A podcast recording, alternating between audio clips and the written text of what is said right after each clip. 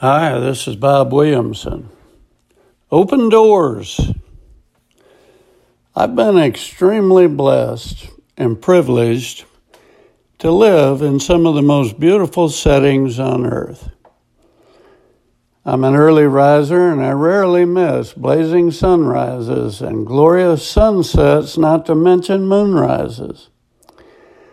Always think of God at these times, and I regret that I cannot sit with Him and observe how He interacts with all of creation.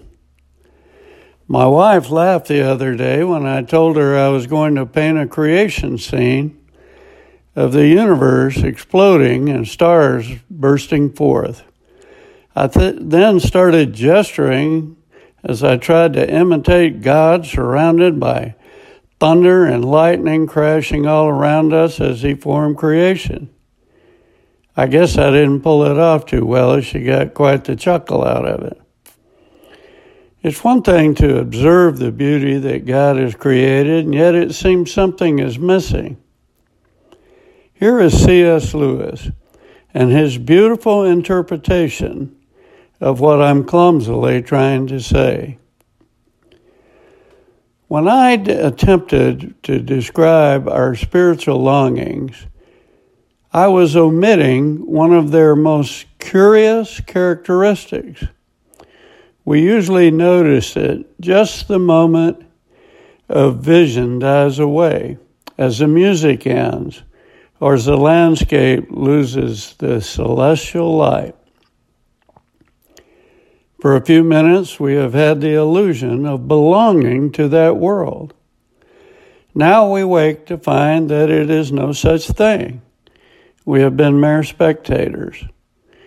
Beauty has smiled, but not to welcome us. Her face was turned in our direction, but not to see us. We have not been accepted, welcomed, or taken into the dance. We may go when we please, we may stay if we can. Nobody marks us.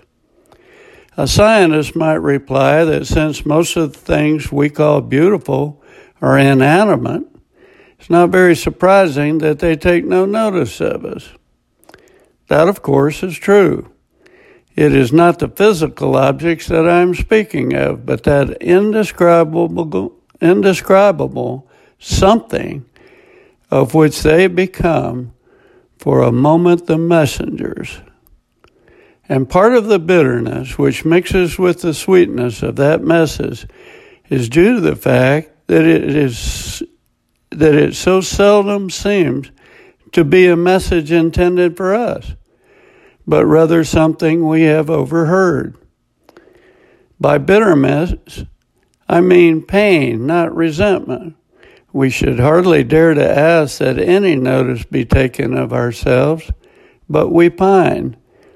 The sense that in this universe we are treated, treated as strangers, the longing to be acknowledged, to meet with some response, to bridge some chasm that yawns between us and reality, is part of our inconsolable secret. And surely, from this point of view, the promise of glory, in the sense described, becomes highly, re- highly relevant to our deep desire. For glory means good report with God, acceptance by God, response, acknowledgement, and welcome into the heart of things. The door on which we have been knocking all our lives will open at last.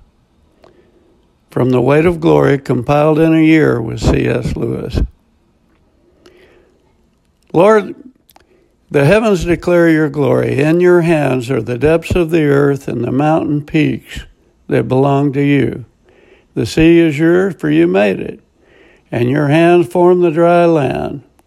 Lord, allow us to draw closer and fully understand your magnificence.